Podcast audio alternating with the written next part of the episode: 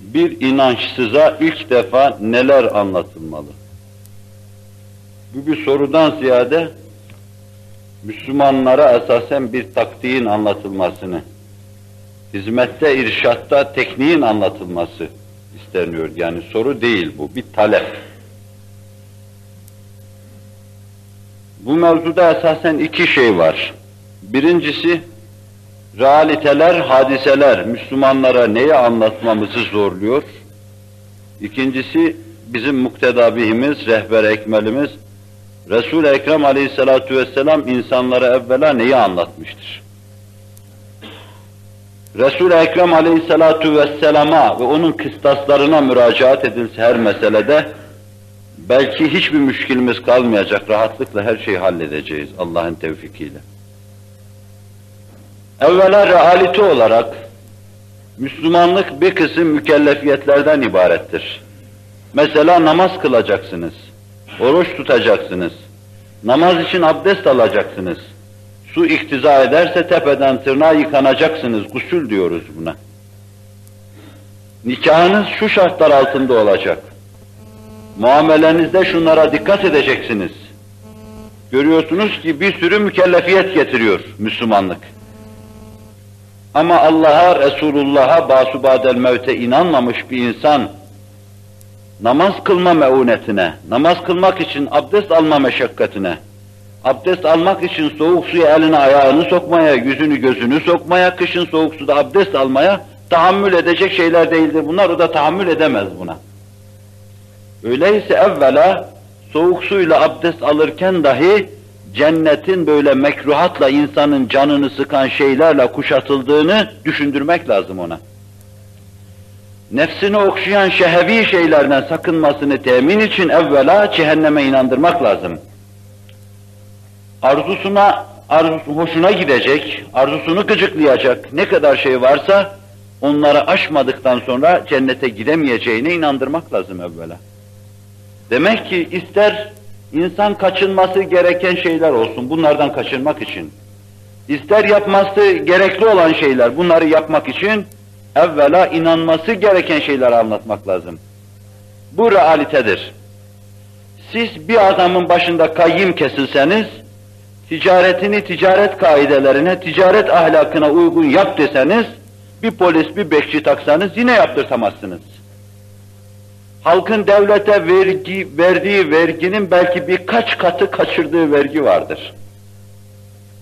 Ama devletten kaçırılan bu vergi, o devlete harfiyen itimat etse, bilse ki çarçur olmuyor. Ve aynı zamanda Allah'a inansa, bilse ki benden giden paralar devleti ayakta tutuyor. Malzemeye sarf ediliyor. Devletten kaçırdığı her şeyden Allah'a hesap vereceği endişesiyle tir tir titrer, bir kuruş bile kaçırmaz başına kayyım koyacağımıza, polis koyacağımıza Allah'a karşı mesuliyetini ona hatırlatmak en akıllıca bir yoldur. İnandırmak. Ben burada müminlerin en mücrimi olarak bir şey size nakledeyim. İsterseniz yemin de ederim. Ben askerde telsizciydim. Operatördüm, test operatörü. Allah'a kasem ederim, askeriyenin kalemiyle bir tek harf dahi yazmadım nefsim namına. Önümde yüzlerce top kağıt vardı, her an yazabilirdim. Yine kasem ederim. Şu kadarcık kağıdı nefsim adına kullanmadım. Suistimalim olmuş olabilir. Fakat bir askerin şu kadarcık kağıdıyla Fethullah gel hesap ver der diye Allah korktum. Az dahi korkanlardan olsam, az dahi titresem bu mevzuda ama korktum. Demek ki asıl mesele bu şuuru vermek. Çocukluğumda bana telkin edilen bu şeyle cürüm yaptığım, birine vurduğumdan ötürü elimi sıcak suya soktuğumu bilirim. Bunun cezası bu değildir, orada sokacaklar. Ama çocukluk kafasıyla, acaba böyle yaparsam Allah orada muhakaze etmez mi diye düşündüm. Bu şuur telkin edilirse olur bu. Onun için kafalardan Allah'a saygıyı, muhasebe duygusunu Avrupa'da orta çağın eşkıyaları yıktıktan sonra Renan gibi, Jean-Jacques Rousseau gibi kimseler tabii din kurma lüzumunu duydular. Dediler Allah yok, din yok ama fakat insanları bağlayacak böyle, cenderiye alacak bir şey uyduralım. Tabii dincilik cereyanı vardır. Allah'a inanma lüzumuna binaen, ahirete inanma lüzumuna binaen. Bizse öyle şakacıktan, yapmacıktan plastik bir akideye bağlı değiliz. Belki yüzde bin doğru olan Allah'ın mevcudiyetine inanıyoruz. Yüzde bin hesap verme mecburiyetinde olduğumuz ahirete inanıyoruz. Yüzde bin insanların rezil, rüsvay, rusiyah olacağı bir günün dehşetini şimdiden ruhumuzda yaşıyor ve onunla kendimize istikamet vermeye çalışıyoruz. Öyleyse bir insana evvela anlatacağımız şey, daha hayata gözlerini açar açmaz, Efendimizin buyurduğu gibi bir çocuğun ilk söyleyeceği söz Allah olmalı. Ve ondan sonra onun üzerine bina etmelisiniz. Yaşına göre, seviyesine göre, muhitine göre ve kültür aldığı duruma göre ona Allah'ı devrin kıstasları içinde anlatacaksınız. Ahirette Allah'a hesap vereceğini de anlatacaksınız. Bu mevzu çok mevizelerde misalleriyle geçtiği için ve çoğunuz buna dair çok misaller bildiğiniz, bildiğiniz için ben meseleyi uzatmamak, itnab etmemek, tasdik etmemek için sizi burada bırakmak istiyorum. Evvela Allah'a imanı anlatacağız. Realite bu. Resul-i Ekrem Aleyhisselatü Vesselam'a gelince, Resul-i Ekrem Aleyhisselatü Vesselam bütün bir hayatı prensipleriyle getirmiş, insanlara telkin etmiştir. Ama Mekke devrinde görüyoruz ki, ne bir ordu teşkil etmiştir, ne bir kaza merci teşkil etmiştir, ne devlet kurmuştur, ne ben hakimim demiştir, ne imametim var demiştir. Bunlar, Müslümanlar sağlam bir hal, salah kesbettikten sonra kendi kendine olacak şeylerdir. Bu noktada bir hususa dikkatinizi rica edeceğim. Müminler bizim gibiler, sizin gibiler, şu camiye gelenler, hiçbir zaman hükümet etmeyi, milleti idare etmeyi düşünmeyiz biz. Millet kendi kendini idare etsin. Ama hiçbir zaman kafamızdan bu milleti idare edecek, başka milletleri idare edecek insanların salahı hal kesbetmesini çıkarmayız. Gönülleri ıslah etmedikten sonra ne milletler güzel idare edilir, ne de idare edenler güzel idare eder. Hem idare edenin, hem idare edilenin huzur içinde, saadet içinde yaşayabilmesi, imrarı hayat edebilmesi gönül salahına bağlıdır. Burada da gönül, öbür alemde de gönül. Allah huzurunda da ancak selim kalpler kurtulacaktır.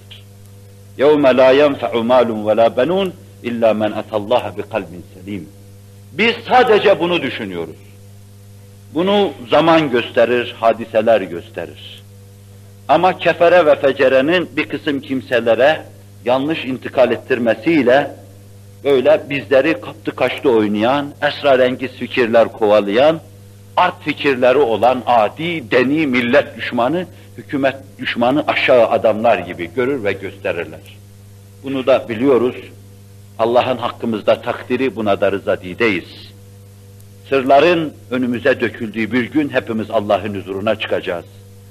Niceleri o gün hicabından yerin dibine girecek. İnşallah ferih ve fakur saadet saraylarına gireceğiz. Rahmeti ilahiden ümit ediyoruz. Evvela millete dinini, diyanetini anlatacağız. Bir adama Allah'ı anlatmak, üzerine güneşin doğup battığı her şeyden hayırlıdır. Bir adamı Allah dedirtin, yeryüzünde Kabe'yi yüz defa tamir etmeden daha büyük bir şey yapmış olacak. Bir mülhidi inandırın, bir küfrü mutlak içinde bulunan insanı tereddüte sevk ediverin. Yani akidesizliğini, dinsizliğini, ateist fikirlerini alt üst ediverin. Resul-i Ekrem'in başına bir ravza yapmadan daha büyük bir iş yapmış olacaksınız. 50 defa hacca gideceğinize bir adamın elinden tutun camiye sokun. Daha çok sevap kazanacaksınız. Resul-i Ekrem hayatında bir kere hac yaptı, ilk ve son. Hayatının sonuna doğru. O güne kadar yaptığı şey irşattı, tebliğdi, hak ve hakikati insanlara anlatmaktı. Bu muktedai kül davranışlarıyla bize gösteriyor ki, bir mümin için en başta evveliyetle gerekli olan şey, hak ve hakikatin gönüllere anlattırılması ve kabul ettirilmesidir. Öyleyse bir mümine evvelen ve bizzat düşen vazife budur. Saniyen ve bil araz mümine terettüp eden vazifeler varsa herkes selahı hal kesbesin, sonra kendi aralarında düşünsünler, kendilerine terettüp edeni yapsınlar. Beni ilgilendirmez o mesele. Ve ma alar rasul illel belag. Biz bu noktaya iktida etmişiz. Nebiye sadece tebliğ vardır, hak ve hakikati anlatma. Devrin tekniği içinde onu intikal ettirme. Ondan öte Allah'ın icraatına biz karışmayız. Düşünmeyiz, harekat, harekatımızı ona bina etmeyiz.